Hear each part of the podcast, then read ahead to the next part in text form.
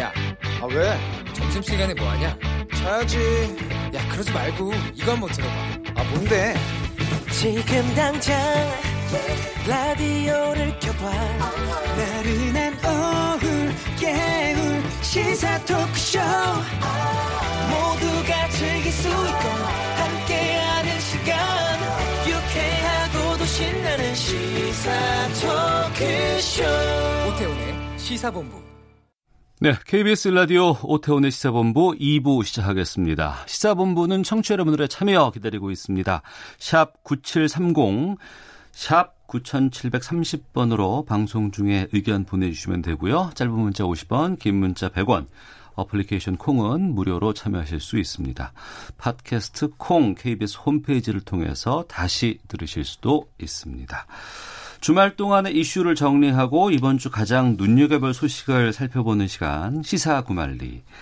이현종 문화일보 논술위원 나오셨습니다. 어서 오십시오. 네, 안녕하세요. 그리고 강선우 시사평론가 나오셨습니다. 어서 네, 오십시오. 안녕하세요. 예. 조국 법무부 장관 인사청문회 어, 오늘과 내일 이틀간 열릴 예정이었습니다. 저희 KBS에서도 그 인사청문회를 거의 TV, 라디오 생중계를 할 계획을 갖고 있었어요. 그렇죠. 근데 이것이 열리냐 마냐 하다가 결국에는 오전까지도 열릴 것이다 아니다 뭐 여러 가지 얘기 됐는데 현재로서는 사실상 무산된 것으로 보입니다. 그리고 조국 후보자는 오후 3시 국회에서 기자간담회 국민청문회 형식으로 열겠다고 하고 홍익표 민주당 의원은 당 개입은 최소화할 것이다. 이런 상황을 지금 밝혀놓고 있습니다. 여기에 대해서 여상규 법사위원장은 뭐 야당만의 별도의 야당 청문회를 열겠다. 뭐 이런 얘기까지 나오고 있는 상황이에요. 두 분께서도 조금 전에 이 내용을 지금 네. 다 받아보셨을 것 같은데 이 상황 어떻게 보시는지부터 좀 듣도록 하겠습니다. 이현정 의원께서 말씀해 주시죠. 네. 어쨌거나 지금 뭐 오전 상황이 굉장히 좀 급박하게 바뀌었습니다. 일단 네. 나경원 원내대표가 어 일단 청문회에서 증인을 일단 가족들은 철회하겠다. 네. 이런 입장을 밝혔고 그러면 일단 철회를 하게 되면 일단 이제 청문회를 진행해야 될 거 아니겠습니까? 네, 네. 그러면 이게 증인을 출석시키기 위해서는 이제 5일의 말미가 필요합니다. 네. 5일 전에 일단 해야 되니까 그런 차원에서 이제 아 그럼 6일 날 정도에 어 이렇게 청문회를 하자라고 이제 어 여당한테 제안을 했고 여당에서 이를 뭐 이영원 대표는 즉각 거부를 했죠. 음. 이제 그런 상황에서 이제 오늘 아니면 안 된다라는 입장을 밝혔으니까요. 네. 어, 그러니까 이제 오늘 뭐 야당에서는 어 그러면 청문회 증인이 안 나오는 청문회는 어떻게 할 수가 없다라는 입장을 음. 밝혔고 어 사실은 또 이제 그래서 이제 조국 후보자가 이제 본인이 직접 셋이 하겠다는 것인데 네. 저는 정치라는 게 결국 타협의 예술 아니겠습니까? 음. 우리가 뭐 모든 것들이 법대로 되면 사- 법만 있으면 되지 정치가 왜 필요하겠습니까? 상황이라는 게 이렇게 바뀌면 어떤 면에서 보면 법 테두리 내에서 네. 또, 어, 저, 어떤 상황에 대해서 이제 능동적으로 대처하면 되는 것인데 지금 상황을 보면 일단 2일까지는 이제 국회의 시간입니다. 예. 국회에서 할 수 있는 시간이고 그 다음에는 이제 10일간의 기간을 둬서 대통령이 이제 송부 요청을 하게 되죠. 이제 그럴 수 있는 시간인데 어떤 면에서 보면 여야가 타협을 한다라면 음. 저는 충분히 청문회를 할 수 있지 않겠는가 하는 생각이 들어요. 네. 자, 지금 상황이 뭐 정상적인 상황 아니지 않습니까? 자, 음. 그러면 여당 입장에서 이걸 굳이 반대하리라는 저는 생각보다는 네. 오히려 뭐 지금 야당이 제안한 것 같이 일단 뭐 가족들 저 증인 출석을 이제 하지 않기로 했, 했다고 한다면 음. 저는 충분히 받아들일 수 있지 않을까. 네. 자, 이렇게 해서 굳이 임명을 하면 음. 그 이후에 가져올 수 있는 정당성의 문제, 합법성의 문제, 뭐 이런 것들이 계속 논란이 되지 않겠습니까? 예. 조국 후보자가 저는 뭐 그걸 원치는 않을 걸로 봅니다. 본인도 청문회 나가서 어 이걸 하겠다고 했으니까 지금 결- 어차피 이제 결정권은 지금은 문재인 대통령 가지게 됐습니다. 왜냐하면 네. 지금 상황은 내일부터는 대통령의 시간이기 때문에 음. 그렇다면 뭐 대통령 입장에서도 지금 외국 나가 계십니다만은 그런 이 상황을 좀 어, 상당히 합리적으로 푼다면 네. 저는 청문회를 하는 것이 국민들이 요구하는 것이고 또 국민들도 지금 청문회를 바라고 있지 않겠습니까? 저는 그것이 오히려 타협의 정치 시작이 아니겠는가 생각이 듭니다. 타협의 정치를 위해서 일정을 바꿔서라도 청문회를 꼭 열어야 된다. 그렇죠. 아.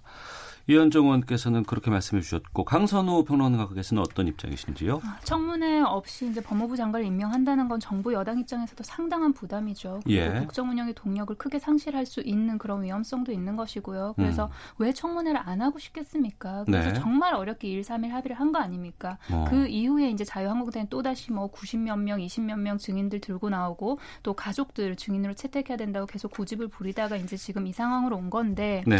저는 나경원 원내대표가 대표가 오늘 아침에 그 가족들 증인으로 부르는 거 우리 하지 않겠다고 이야기를 하지 않았습니까? 예, 예. 전좀 너무 늦었다 그런 어. 생각이 듭니다. 그 시기적으로도 너무 늦었고 그리고 또 한 가지는 이게 그 가족을 청문회에 부르지 않겠다는 게 정말로 청문회를 열고 싶은 그런 진정성이 있는지도 조금 의심이 되는 게 무슨 뜻이죠? 지난 주말에 그 장애 집회였죠. 거기서 네네. 나경원 원내대표가 그러니까 사실 지금 조국 후보자에 관해서 여러 가지 의혹이 나오고 있기 때문에 이게 음. 야당한테는 굉장히 좋은 판이에요. 예, 그리고 예.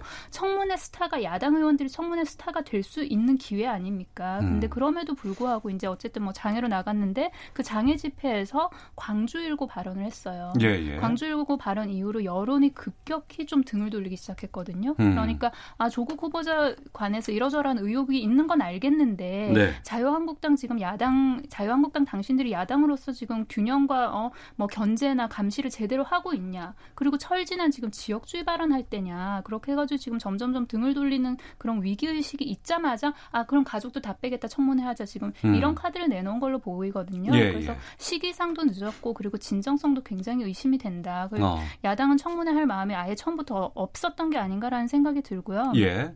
그리고 이게 이제 기자회견을 하기로 지금 뭐 3시에 예정이 되어 있는데 이게 국민 청문회는 아닙니다. 그러니까 국회에서 하는 청문회를 대신해서 음. 국민 청문회 격으로 해서 우리가 청문회를 했다고 하고 가겠다는 건 아니고요. 예. 그러니까 일방적으로 계속해서 제기된 의혹 그리고 후보자 측에서 뭔가 입장을 밝히지 않았다고 이야기를 하는데 음. 계속 밝혔어요. 예. 청문회 준비단에서 짧게 문자로도 내고 후보자도 이야기했지만 그게 들려지지 않았단 말이에요. 음. 그러니까 우리 입장은 이렇다, 나의 입장은 이렇다 이런 걸 종합적으로 해서 국민들께 한 번은 들 려드리는 기회는 있어야 되지 않겠나. 네. 그렇게 해서 이게 청문회를 대신하자는 게 아니고 어쨌든 일단 저의 입장은 이렇습니다. 이런 소명하는 기회를 한번 가지자. 그게 지금 이제 오후 3시에 예정이 돼 있는 것이죠. 음, 청문회를 대신하는 건 아닌 것 같고 기자 간담회를 통해서 자신의 입장을 밝히는 자리일 수도 있다. 네. 어.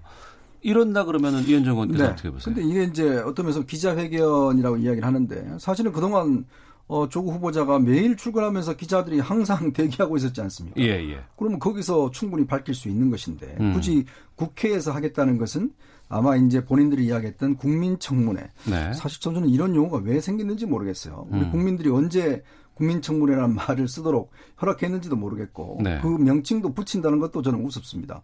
우리 5천만 국민들이 어떻게 지금 청문회를 다 하겠습니까? 음. 결국 기자들 앞에서 그냥 질문 응답하는 그 수준인데 그거를 네네. 국민청문회라는 포장을 해서 결국 이제 그 합법성 자체를 이제 받으려는 것인데 말이 안 되는 이야기죠. 음. 왜냐하면 법적으로는 지금 인사청문회가 있습니다. 국민의 대표기관인 국회에서 네. 결국 청문회를 해서 하도록 하는 게 우리 법에 나와 있어요. 이제 그 이외에는 저는 청문회란 말을 붙이면 안 된다라고 생각합니다. 그건 음. 오히려 현 상황을 왜곡할 수가 있기 때문에 저는 조국 후보자가 오늘 하는 것은 그냥 기자회견이다. 네. 라는 것이고 굳이 국회에서 하겠다는 것은 인사청문회가 이제 무산됐기 때문에 뭔가 그것에 대한 이제 어떤 어 그걸 본인들이 그동안 주장했던 음. 뭔가 이제 국민들의 입장을 밝히겠다라고 하는 것인데 네. 이제 문제는 그렇다고 해서 이 어떤 조국 후보자가 합법성을 가질 수 있겠는가 음. 그리고 또 내용도 그렇습니다. 지금 뭐 제기된 의혹이 뭐 한두 가지가 아니잖아요. 예. 그동안 뭐 이렇게 입장을 이야기를 했다고 했는데 지금 자신 의 자녀와 관련된 부분에 대해서는 구체적인 어떤 해명을 해놓고 있잖아요. 왜냐하면 음. 오늘 또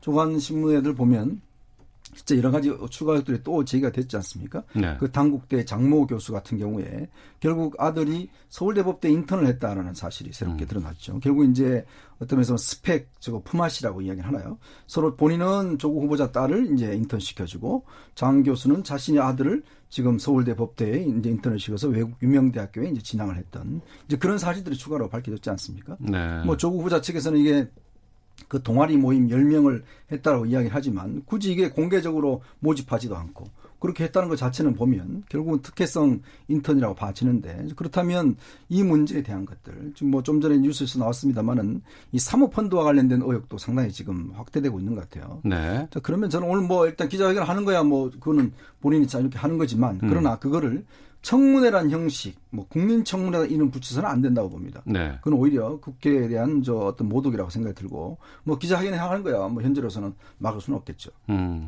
계속해서 기자회견 외에도 또 청문회를 해야 된다고 이제 말씀을 음, 하시는 것뭐 같은데요. 그렇게 해야 본인도 뭐 당당하겠죠. 강성대 평론가께서는요. 그 조국 후보자가 계속해서 청문회에서 이제 이런 의혹을 밝히겠다고 짧게 짧게 답변을 한 이유는 네. 청문회라는 게 이제 법적으로 제도화되어 있는 장치 아닙니까? 음. 그렇다면 여러 가지 이제 뭐 위증 관련해서든지 그 견제할 수 있는 그런 장치가 마련된 장에서 내가 정말 떳떳하게 이야기를 하겠다. 저는 그런 취지였다고 생각을 합니다. 네. 사실 기자 뭐 그럴 리는 없겠습니다만 기자회견이나 아니면 뭔가 국민의 대표인 그런 국회의원들이 견제하지 않는 장소에서는 내가 하고 싶은 말을 마음대로 할 수 있는 그런 기회 아닙니까? 그러면 그 렇다고 한들 국민들이 거기에 대해서 얼마나 신뢰를 보낼 것인가? 음. 그러니 나는 청문회에서 모든 걸 밝히겠다. 지금까지 그런 입장이었던 것 같고요. 네. 그리고 앞서 말씀하셨던 그 뭐 스펙 품앗이라고 이제 그 언론에서 그렇게 보도를 했으니까 스펙 품앗이라는 이게 어떻게 보면은 우리 사회의 어떤 그 카르텔 수많은 카르텔 중에 하나인 교수 카르텔을 저는 보는 것 같아서 굉장히 씁쓸했습니다. 그래서 이게 뭔가 정서적으로 부딪히는 면과는 달리 그러니까 이게 불법이 있었느냐 합법이 음. 있었느냐 그런 것도 좀 따져봐야 되는 문제라고 생각을 하고요. 그리고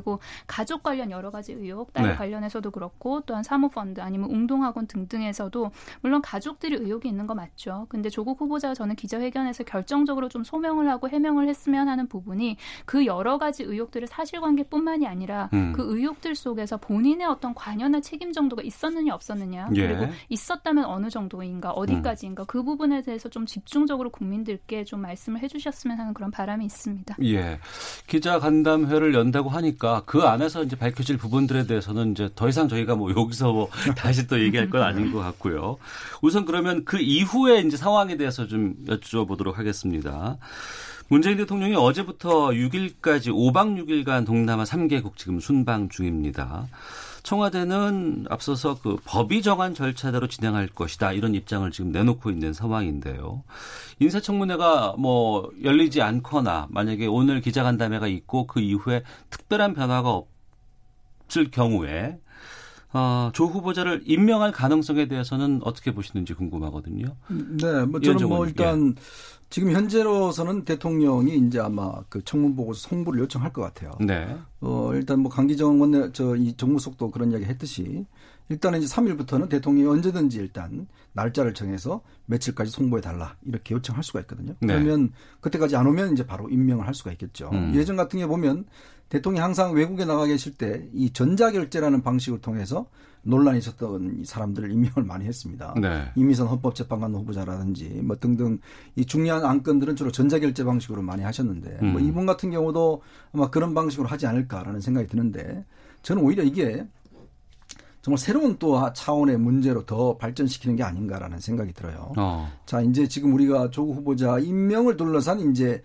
청문회 전국이었다면 예. 만약에 이제 그 이후에 대통령께서 이제 임명을 하신다고 하면 그 이후부터는 자, 법무장관으로서의 어떤 그리고 또 피의자로서 음. 조국 장관의 어떤 문제 이게 이제 또 그럼 검찰과의 관계라든지 네. 이게 문제가 또 한 단계 더 이제 상황이 업그레이드 되는 거죠. 네. 자, 그랬을 경우에 지금 검찰이 뭐 수사를 많이 하고 있는데 지금 우리 그 검찰청법에 따르면 이 실제로 이제 그 법무장관 같은 경우는 검찰총장에 대해서만 지휘를 할 수가 있습니다. 음. 개별 사건은 지휘할 수 없지만 네. 그러나 지금 사건을 보면 어, 윤석열 검찰총장이 총괄적인 지휘를 하고 있잖아요. 대검 반부부에서 지휘를 하고 있고 음. 자 그런 상황에서 본인의 지금 부인과 지금 뭐 동생 그다음에 뭐 처남 등등 다 지금 연루가 돼 있는데 자 그러면 이 사건을 어떻게 공정하게 지금 수사를 하는가에 대한 국민적 물음이 있을 거 아니겠습니까? 네. 자 그러면 조 후보자 그 장관 만약에 된다면 장관으로서는 그 문제 관련된 또 다른 논란이 있을 것이고 또 음. 야당 입장에서 보면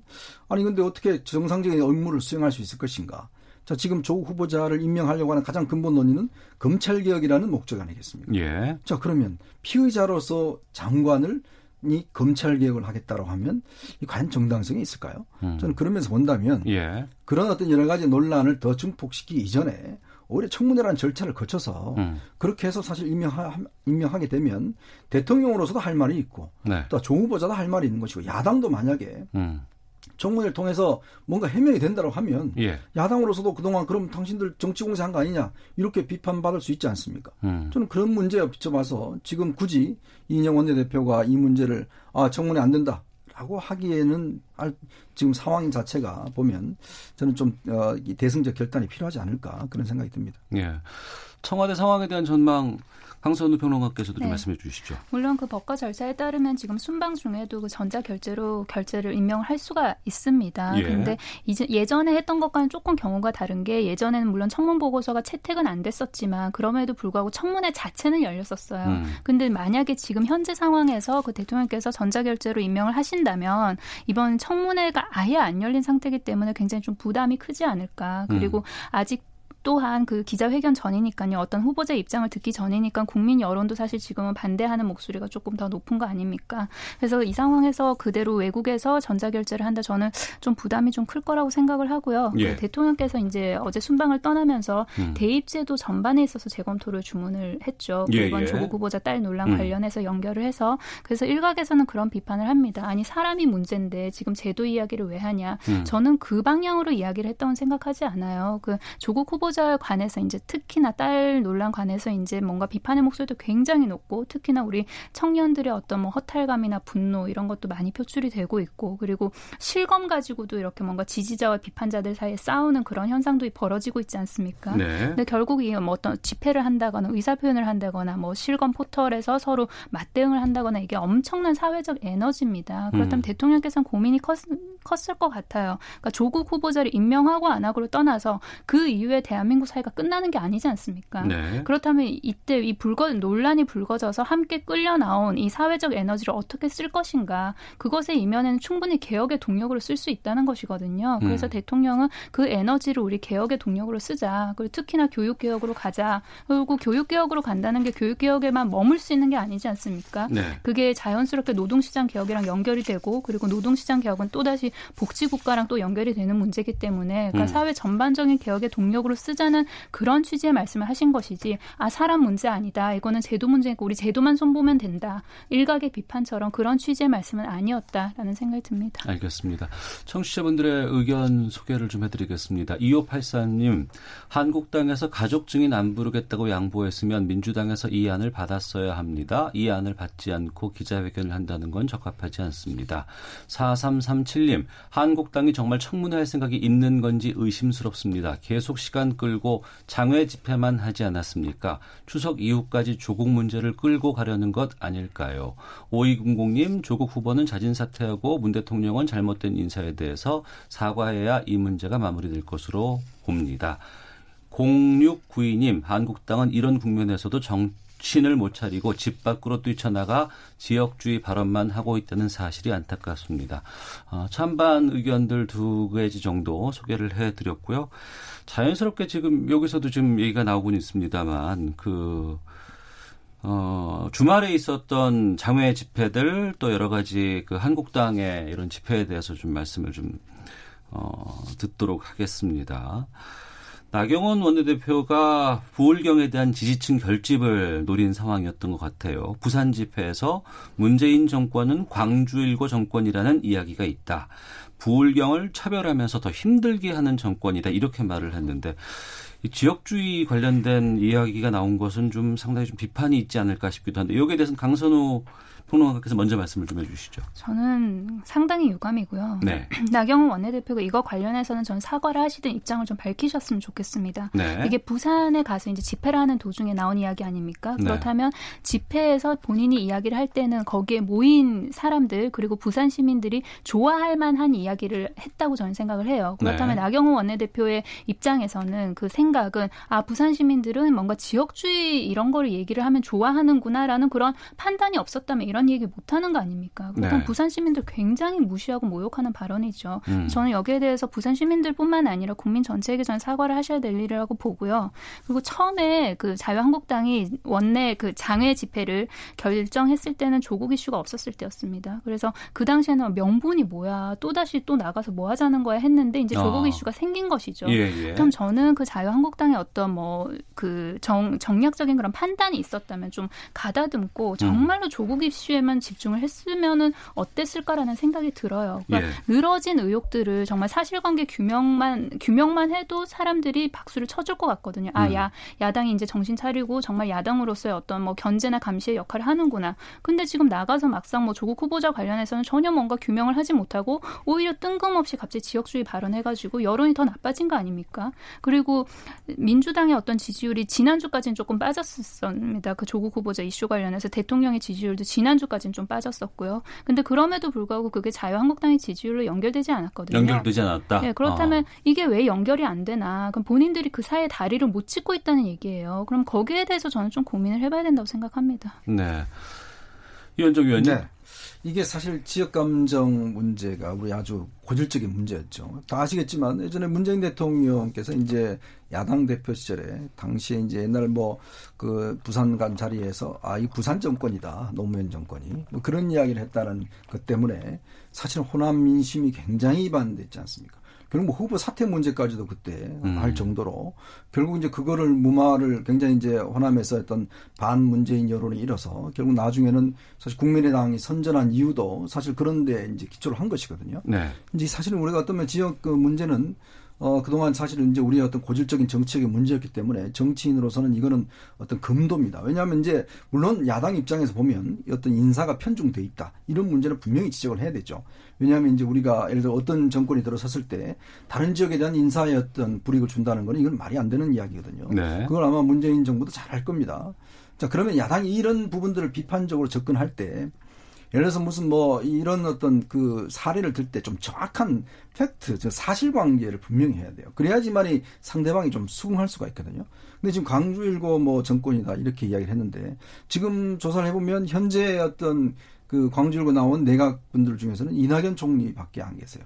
아, 이낙연 총리 외에는 없어요, 다들- 지금은요? 다들 그만두셨습니다. 아, 뭐 그래요? 김상곤 장관이라든지 어. 뭐 이런 분들이 초기에는 많이 계셨는데 예. 그분들이 다 이제 자리에 떠나시고 현재 단계에서는 이낙연 총리밖에 안 계십니다. 음. 자, 그러니까 이제 이게 이, 저, 이, 과연 나경원 대표가 팩트 체크를 정확히 했느냐의 문제가 있는 거죠. 네. 자, 그러면 정확히 지금 본인이 연설할 때는 그런 사례들 좀 들어서 음. 자, 이런데 전체 중에서 이뭐 10명 중에 6명이 지금 광주일고다. 이렇게 되면 사실은 그런 사실관계에 접근해서 이제 우리가 지적을 하는 거야 되잖아요. 네. 근데 이제 그거 아닌 상황이 돼버리니까 이게 어떻게 보면 좀 잘못 지적한 거죠. 그러니까 지금 지역 감정을 조장한다는 그런 이제 어. 비판이 나오는 거거든요. 예. 그런 면에서 본다면 야당이 좀 이런 문제를 접근할 때 아, 상당히 뭐 야당 이슈가 지금 좋은 이슈가 있죠. 그렇지만 좀 더 어떤 신중하게 접근해야 된다. 그래야지만 국민들도 박수를 쳐준 것이 예전같이 그냥 무턱대고 그냥 이렇게 선동하면 결국 국민들 이렇게 어, 예전같이 그렇게 박수 안 쳐줍니다. 그러니까 네. 이 문, 이런 문제는 나경원 대표가 본인이 확실히 해명하는 게 저는 오히려 낫지 않는가 싶어요. 네. 3803님, 조국 사태를 중립적인 입장에서 보면 이 사안은 이미 물러설 수 없는 진영 간의 사생 결단 문제로 발전한 것으로 보이네요. 그 속엔 국민은 없고요. 어느 진영의 승리도 없습니다. 라는 의견도 주셨는데, 어, 지금 국회가 20대 국회입니다. 그리고 오늘, 어제부터, 아, 오늘부터죠, 이제. 오늘부터죠. 오늘부터 20대 저- 마지막 정기 국회가 막을 올렸습니다. 100일간의 대장정이라고 하고 그리고 9월 말부터는 국정감사가 또 예정돼 있습니다. 근데 이번 정기 국회 마지막 국회임에도 불구하고 시작부터 가시밭길 일 수밖에 없는 것 같고 정상적인 논의가 가능할지에 대한 궁금증도 좀 있거든요. 이 국회가 마지막을 어떻게 유족의 미를 거둘지 거기에 대해서 한 말씀 좀 해주고 다음 주로 가겠습니다. 저는 이게 결국 이제 우리 국회에 대한 비난을 많이 하시는데 사실 우리가 이제 대통령제지 않습니까? 예. 그러다 보면 결국 이제 권력이 내각제와는 달리 대통령에 대한 이제 어, 국회와의 관계가 굉장히 중요합니다. 그래서 이 정부 들어설 때부터 대통령께서 국회에 대해서 이제 소통을 좀 많이 해야 된다 음. 지적을 했잖아요. 그리고 지금 이 인사청문회 제도도 사실 대통령제 국가에서 하는 거거든요. 근데 지금까지 2017년 9월까지 한국행정연구원이 분석한 자료를 보니까 문재인 정부에서 차관급 이상에 대한 낙마율, 그러니까 어떤 장관을 임- 임명했을 때 낙마율이 15.2%예요. 네. 근데 이게 이제 김대중 정부는 12.5%고요. 그다음에 노무현 정부는 3.7%였습니다. 그러니까 이명박 정부는 8.9%, 박근혜 정부는 9.2%였어요. 그러니까 지금 정권이 다 끝나지 않았음에도 불구하고 벌써 15.2%가 됐죠. 음. 자, 그건 그만큼 뭐냐 하면 어떤 국회 인사청문회라는 거는 대통령을 견제하라고 있는 거거든. 인사권을 견제하라고 있는 것인데. 네. 문제는 대통령이 어떤 면에서 보면 국회와의 어떤 관계를 제대로 가져가지 않고 국회를 하나의 뭐 요식행위처럼 생각하다 보니까 결국 이 갈등 자체가 결국 증폭되는 거 아닌가. 음. 결국은 저는 좀 초심으로 돌아가야 된다. 대통령께서 처음에 취임사 이야기했지 않습니까? 본인이 문제가 생기면 직접 국민들 앞에 가 설명도 하고 야당하고 대통령 야당하고 이야기도 하고 대통령이 취임하자마자 제일 먼저 뭐 했습니까? 바로 야당 당사 찾아갔잖아요. 네. 그래서 야당 대표들하고 만났지 않습니까? 왜 그걸 지금은 못 하는 거죠? 음. 그때 이후로 사실은 야당 대표들 저렇게 단독으로 만난 적이 있나요?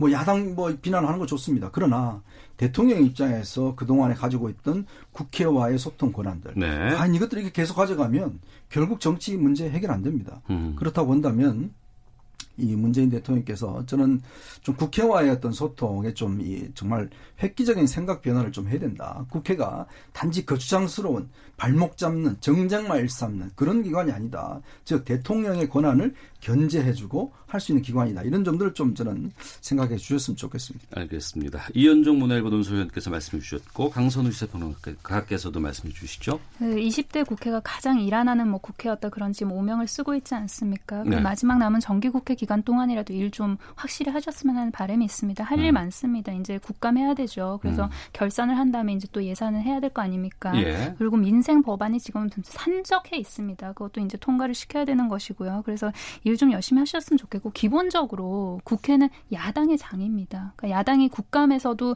스타가 나올 수 있는 것이고요. 청문회에서도 스타가 나올 수 있는 것이고요. 그 스타는 어디서 나오냐? 날카로운 질문에서 나오는 것이고 날카로운 검증 그리고 증거를 들이대고 그리고 음. 여, 여당과 그리고 정부의 어떤 잘못을 지적하는 데서 나오는 것이거든요. 네. 그러니까 장외로 나가시지 마시고 이제 국회에서 정말 빛나시기를 야당이 빛나시기를 바랍니다. 음.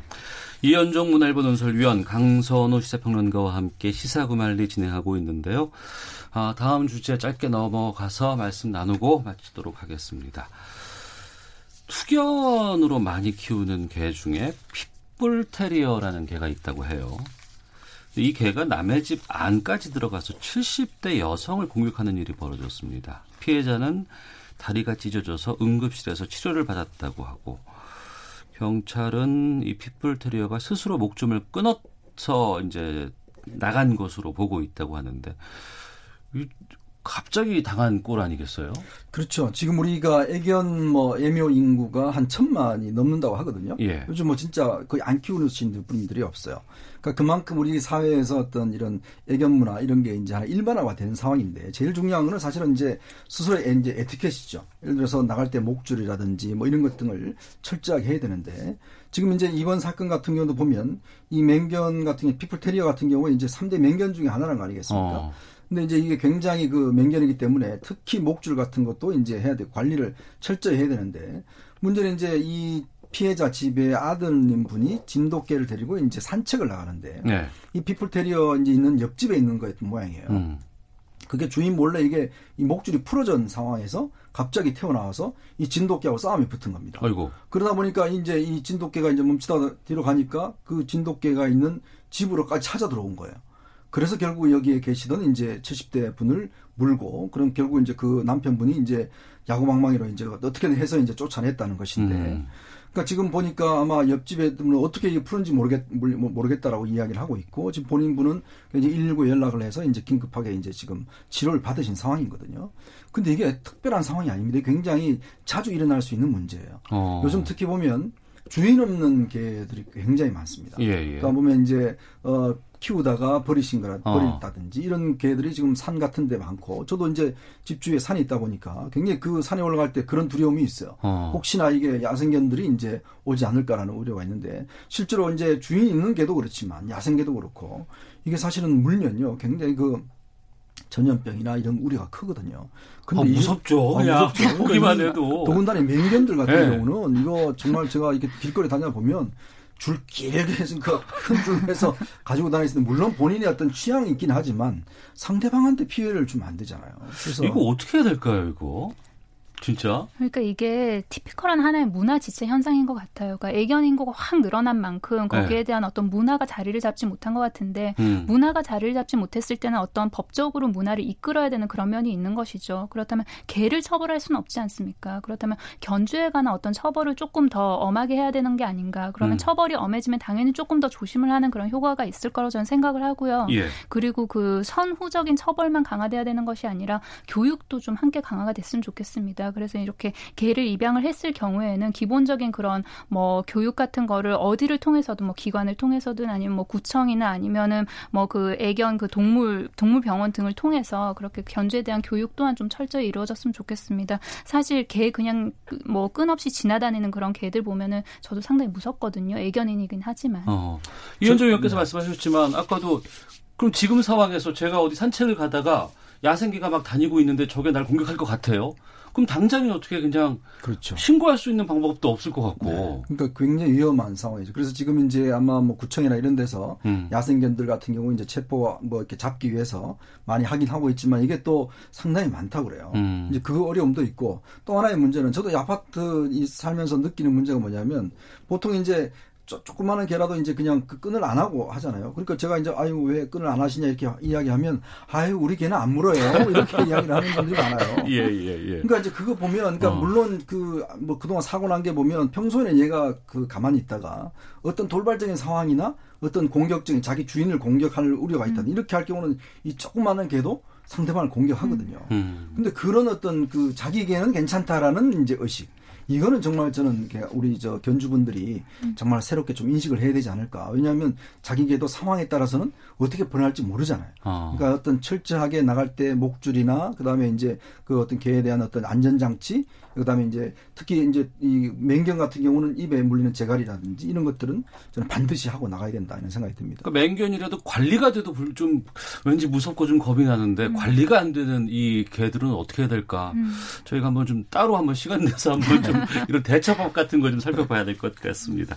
자, 시사구말리 마치도록 하겠습니다. 문화일보의 이현정 논설위원 강선우 시사평론가와 함께했습니다. 두 분 말씀 고맙습니다. 고맙습니다. 감사합니다. 헤드라인 뉴스입니다. 조국 후보자에 대한 기자 간담회가 오늘 오후 3시부터 국회에서 열릴 것으로 보입니다.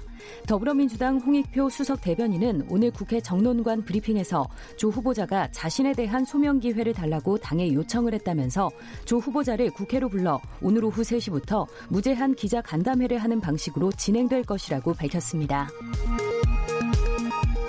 더불어민주당 이인영 원내대표는 자유한국당 나경원 원내대표가 조국 후보자의 가족 증인을 양보할 테니 닷새 뒤 청문회를 열자고 제안한 데 대해 수용하기 어렵다는 입장을 밝혔습니다.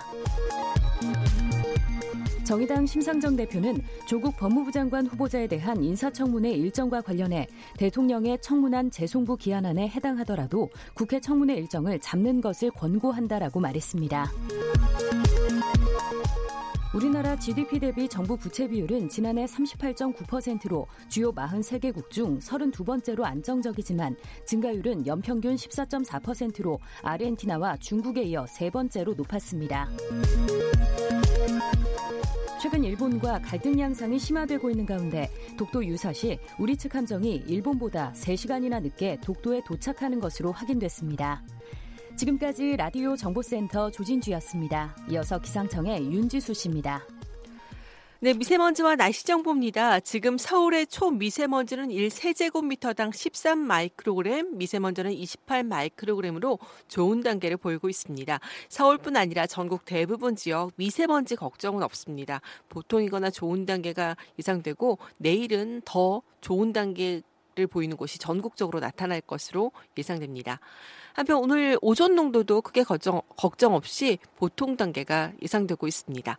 이런 가운데 지금 남부 지방을 중심으로 비가 내리고 있는데 특히 제주도 동부 지역과 산간 지역을 중심으로 매우 강하게 비가 내리고 있습니다. 제주의 구자 쪽에 있는 송당 지역 오늘 내린 비만 무려 257mm를 기록하고 있고요. 구자 지역도 232mm의 많은 비가 내리고 있습니다. 남해상에 정체 전선이 형성돼 있는데 남쪽에서는 남풍이 불고 북쪽에서는 북동풍이 유입되면서 제주도 동부 해상으로 국지적으로 저기압이 많은 만들어진 데다가 한라산 때문에 지형적인 효과가 더해지면서 제주도의 산간 지역, 제주도의 동부를 중심으로 매우 강한 비가 내리고 있습니다. 그리고 이 정체 전선의 영향을 받기 때문에 오늘과 내일은 주로 남해안 지방도 돌풍과 함께 천둥 번개가 치고 다소 많은 비가 예상되면서 내일까지 120mm 이상 비가 내리겠습니다. 수요일에는 전국적으로 이 정체 전선의 영향을 받아 비가 내리고 이번 주는 비 소식이 계속 잦다는 점 염두에 두시는 것이 좋겠습니다. 오늘 낮 최고 기온 서울 30도, 부산 24도 등 지역별로 차가 있겠습니다. 비가 내리는 곳에서는 기온이 많이 오르지 않겠지만 서울과 경기도, 강원도 지역은 30도 안팎까지 오르겠습니다. 지금 서울 기온은 29.1도, 습도는 40%입니다. 지금까지 미세먼지와 날씨 정보였습니다. 다음은 이 시각 교통 상황 알아보겠습니다. KBS 교통정보센터의 윤여은 씨입니다. 네, 서울 도심에서는 집회가 이어지고 있습니다. 광화문 북측광장에서 대규모 집회가 진행되고 있어서 광화문 삼거리에서 세종대로 사거리 쪽으로 1, 2, 3, 4차로가 막혀 있고요. 반대편 세종대로 사거리에서 광화문 삼거리 방면은 두 개 차로가 차단돼 있습니다. 특히 세종대로 사거리에서 광화문 쪽으로 가는 길이 많이 밀리니까 참고하시기 바랍니다. 고속도로 중엔 서울 외곽 고속도로 판교에서 일산 쪽인데요. 수리터널 터널 4차로에 고장난 차가 있고요. 구리에서 판교 쪽도 송파부근 5차로에 고장난 차가 있어 주의가 필요해 보입니다. 판교에서 구리 쪽은 상일 2차로에 낙하물이 있으니까 잘 살펴 지나셔야겠습니다. 호남지선 대전 쪽은 북대전 부근에서 하고 있는 작업 때문에 8km 구간에서 정체 극심하고요. 유성나들목에서 북대전 나들목까지 1시간 반 넘게 걸리고 있으니까요. 주변 국도 이용하시는 게 좋겠습니다. 남북권에선 빗길 사고 이어지고 있습니다. 부산 포항고속도로 포항 쪽으로 울산 분기점 부근 1차로에서 화물차 관련 사고 처리하고 있고요. 남해고속도로 순천 쪽 사천 진출로 1차로에도 소형 화물차 관련 사고가 있으니까 잘 살펴 지나셔야겠습니다. KBS 교통정보센터였습니다.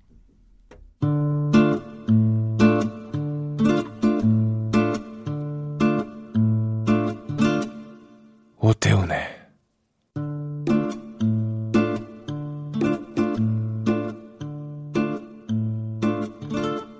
시사본부 네, 1시 41분 막 지났습니다. 우리나라를 둘러싼 치열한 외교 상황을 명쾌하게 정리하고 분석하는 시간. 외교 전쟁.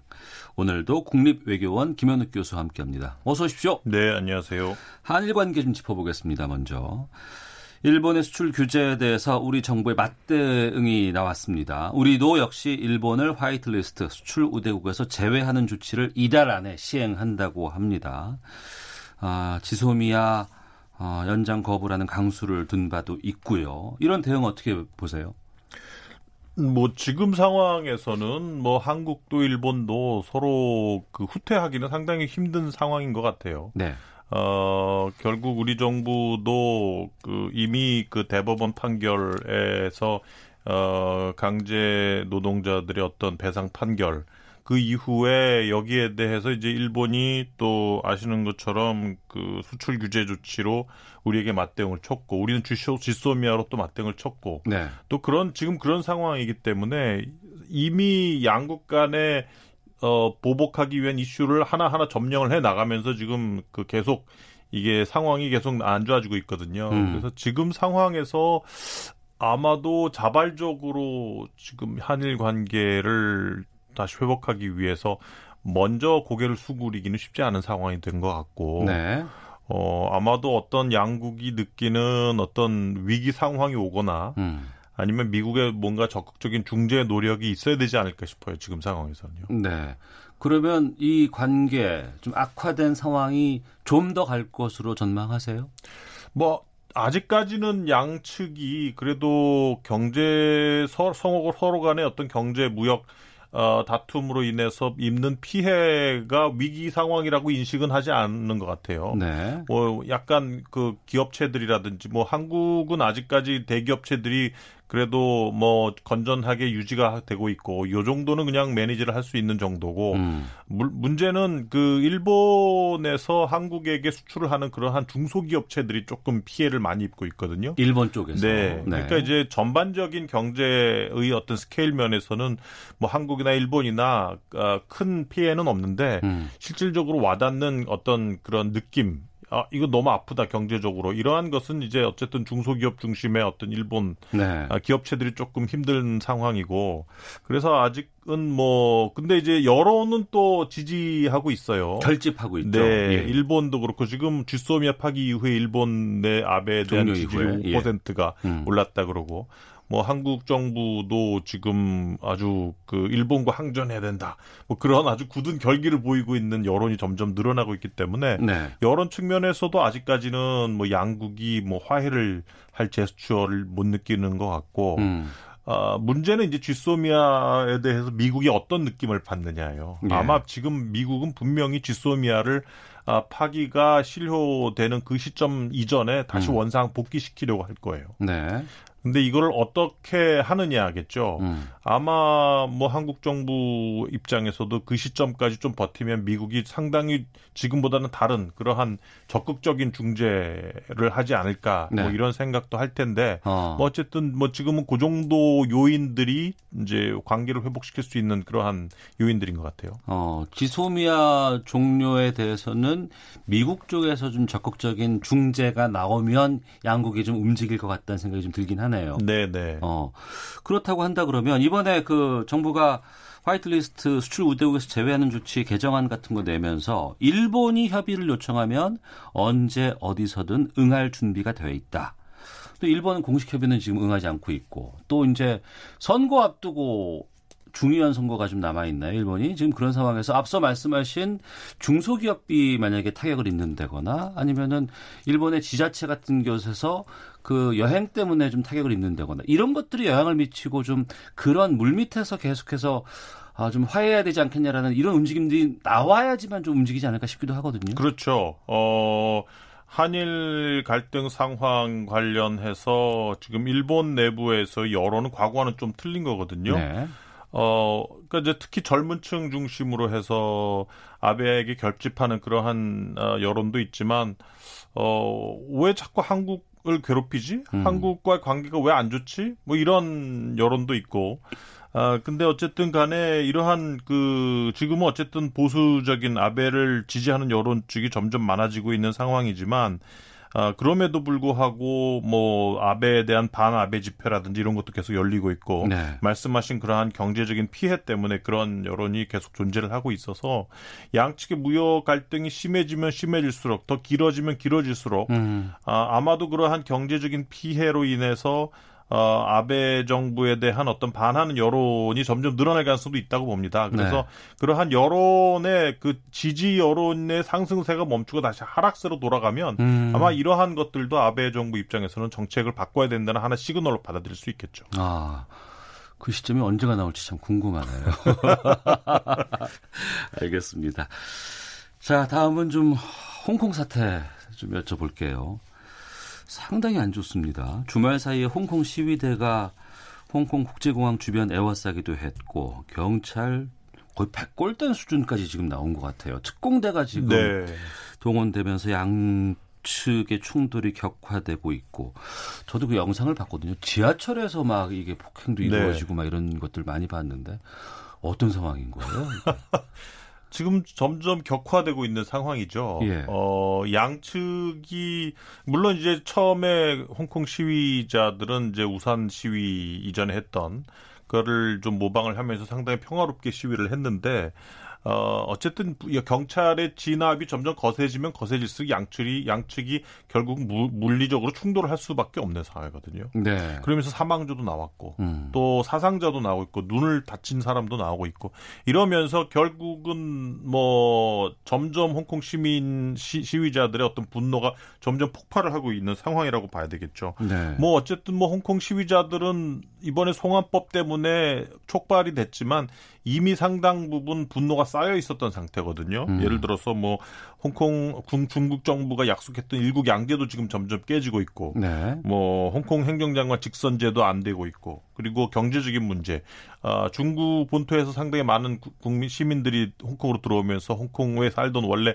시민들의 어떤 생활의 질도 점점 낮아지고 있고 이런 것 때문에 이제 촉발을 했는데 뭐 가장 지금 중요한 거는 결국은 그 홍콩 경찰이라든지 중국의 어떤 중앙 정부가 이러한 진압에 대해서 어떻게 보느냐인 것 같아요. 음. 그러니까 지금 중요시해야 되는 거는 이제 저 10월 1일 날에 중국 건국 70주년 아, 국경절 행사가 지금 예정이 돼 있습니다. 10월 1일. 네네. 그러니까 지금 상황에서 어, 그 이전에 어떻게 진압을 하고 이 건국 어, 70주년 행사를 성공적으로 만들어야 되겠다는 게 지금 중국 정부 입장이고 네. 시위대는 그렇게 못하겠다. 성공적인 행사로 어, 될 수 있도록 내버려 두지 않겠다. 항전하겠다. 끝까지 이런 입장이란 말이에요. 예. 그러면은 어쨌든 그 이전에 뭔가 이러한 시위를 좀 진압을 하고 싶은데 어. 지금 선전에 나와 있는 중국의 어떤 어그 인민군이 실제 과연 들어갈 수 있겠느냐 홍콩으로 음. 진압하기 위해서 그것도 그렇게 쉬운 문제는 아니에요. 지금 국제 여론이라든지 또 미국 대통령 그 트럼프 대통령이 이 홍콩 문제하고 어, 미중 무역 전쟁을 또 연결을 시키고 있고 네. 또 영국이라든지 서구 국가들이 홍콩 시민들의 어떤 시위를 계속 지지를 해주고 있기 때문에 음. 어, 만약에 본토의 인민군이 홍콩으로 들어가서 무력으로 이거를 진압을 할 경우에는 음, 중국 정부에 대한 국제사회의 비난이 상당히 거세질 가능성이 있어요. 이게 어떻게 번질지, 번질지 모른단 말이에요. 네. 즉, 홍콩발 반중국 정서가 실제 어디로 어떻게 흘러 들어갈지, 어. 뭐 예를 들어서 대만으로 갈지, 또 홍콩 본, 중국 본토로 들어가서 어떤 부정적인 역할을 할지는 아무것도 모르기 때문에 음. 지금 상황적으로 봤을 때는 10월 1일이라는 그 건국 70주년 국경절을 앞두고 네. 어 중국 정부 그리고 홍콩 정부의 어떤 그 어떤 딜레마 상황이랄까요? 어떤 그 좀 조바심이 나는 그러한 것들이 지금 점점 보이고 있다 이렇게 보여집니다. 네. 뭐 시위대와 뭐 홍콩 뭐 정부겠죠. 어찌됐건 뭐 중국에서 직접 나서지는 않을 것 같으니까 뭐 서로 간에 뭐, 가, 뭐 대화의 자리를 뭐 만든다거나 이렇게 해서 타협하거나 봉합할 수 있는 여지는 현재로서는 좀 힘들어 보입니까? 글쎄 지금 홍콩 시민들이 다섯 가지를 요구를 하고 있어요. 네. 예를 근데 뭐 중요한 것은 뭐 송환법을 철폐를 하라든지 뭐 그 홍콩 행정장관을 직선제를 실시를 하라. 어, 뭐 이런 것들이에요. 근데 과연 중국 정부가 대화를 시위대 대표들하고 대화를 하면서 이러한 것들을 받아들일 수 있겠는가? 음. 그게 첫 번째고 네. 두 번째는 뭐 중국 정부의 입장은 지금까지는 중국 주권을 지키고 국가를 지키겠다 이러한 입장인 것 같아요. 아직까지는 시간이 있으니 좀 더 무력으로 시위대를 진압을 하겠다는 것이 일단은 정책의 우선순위인 것 같고 네. 그래서 뭐 로이터 통신에서 나오는 그 보도 내용을 보면 중국 지도부가 그 홍콩 행정장관에게 시위대 요구를 수용하지 말라라고 지시를 했다고 해요. 네. 어, 그래서 아직까지는 뭐 대화에 대한 어떤 분위기는 무르익지 않는 것 같아요. 음. 근데 10월 1일 국경절 행사까지 그 시간이 아직까지는 좀 거의 한 달 정도 남았지만 예. 다가오면서까지 지금과 같은 상태다. 어. 그러면 제가 보기엔 중국 정부 입장에서도 상당히 난처한 상황이 되는 거거든요. 시위대도 그걸 노리겠고요. 그렇죠. 예. 그렇기 때문에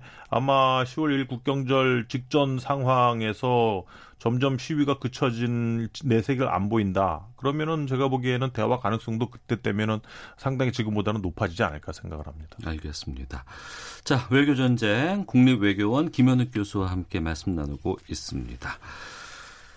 서울 용산 미군 기지에 있는 한미연합사령부가 오는 2021년까지 평택 미군 기지 캠프 험프리스로 이전됩니다. 이 계획이 주목받고 있는 것은 2022년 전시 작전 통제권, 전자권 전환을 염두에 둔 것 아니냐 이런 관측이거든요. 이 부분은 어떻게 보십니까? 어, 예, 전시작전 통제권을 이미 우리가 이제 1994년도에 이제 평시작전 통제권을 받아왔고, 이번에 이제 전시작전 통제권을, 어, 지금 한국 정부, 어, 문재인 정부 마지막 해에 지금 받아올 예정으로 있는데, 네.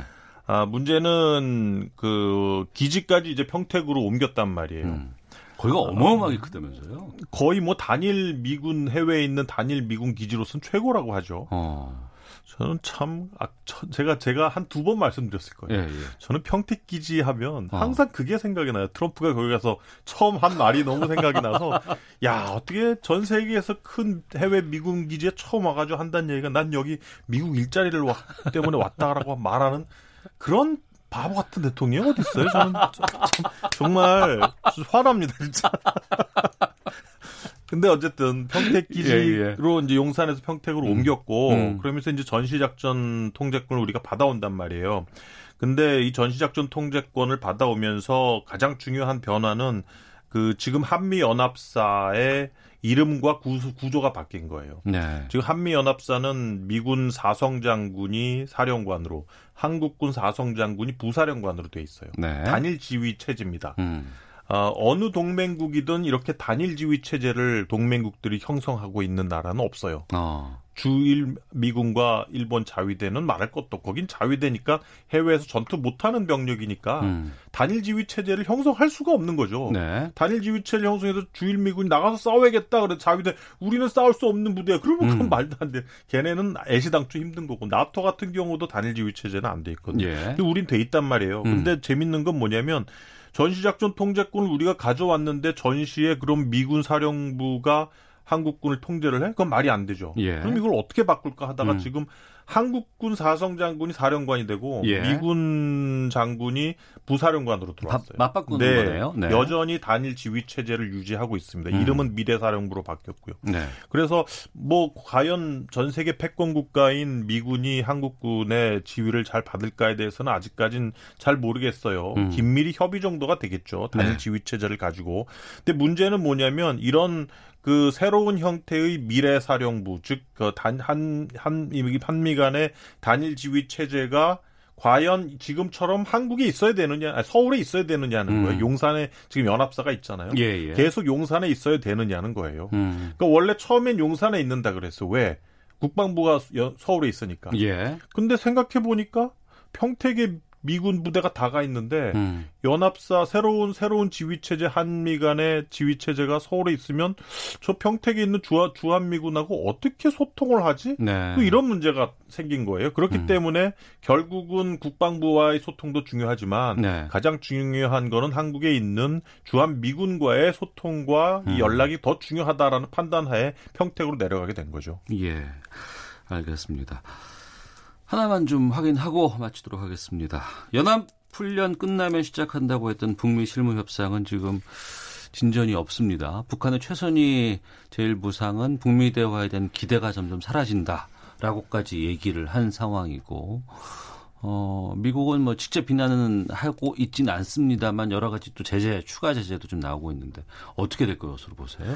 뭐 양측이 일단 환경이 바뀌었어요. 2017년하고. 네. 2017년도에 북한은 뭐 미국이 군사적으로 때린다 그러죠. 뭐 외교적으로 고립돼 있었죠. 그래서 어쨌든 대화에 비핵화하겠다고 나올 나와야 하는 상태였고 음. 지금은 중국이 딱 지지를 해주고 있는 상황이기 때문에 어 내가 원하는 방식대로 대화해야 된다고 북한이 버팅기고 있는 거예요. 상황이 네. 바뀐 거예요. 음. 첫 번째 그렇고 그래서 이제 두 국가의 어떤 협상을 위한 간극이 상당히 큰 상태고 네. 또 하나는 트럼프 대통령의 대선 국면. 음. 이 국내 정치적인 요인을 양 양측 다 다 고려를 하는 거죠. 핵심이 그거겠네요. 예, 트럼프 아. 대통령도 대선이 있기 때문에 뭔가 계속 관리를 하고 바보 같은 일을 안 하고 싶은 거고 북한도 대선이 있으니까 이걸 어떻게 좀 잘 이용해 봐야 될 것 같은데 음. 여기 여기서 우리가 사고 치면 트럼프도 되게 부담되겠지 네. 이런 고려들을 잘 하고 있는 거죠. 음, 알겠습니다. 자, 우리나라 둘러싼 외교 현안들 분석과 전망해봤습니다. 국립외교원 김현욱 교수였습니다. 고맙습니다. 네, 감사합니다. 예, 제주도 동부 지역에 호우경보 발효됐습니다. 집중호우 때 물에 잠긴 도로 또 소규모 교량은 접근하지 마시고요. 불필요한 외출은 자제하시길 부탁드리겠습니다. 그리고 저희 KBS 일라디오에서 잠시 뒤 3시부터 조국 법무부 장관 후보의 기자회견 생중계해 드리도록 하겠습니다. 많은 청취 부탁드리겠습니다. 시사본부 마치겠습니다. 내일 뵙겠습니다. 안녕히 계십시오.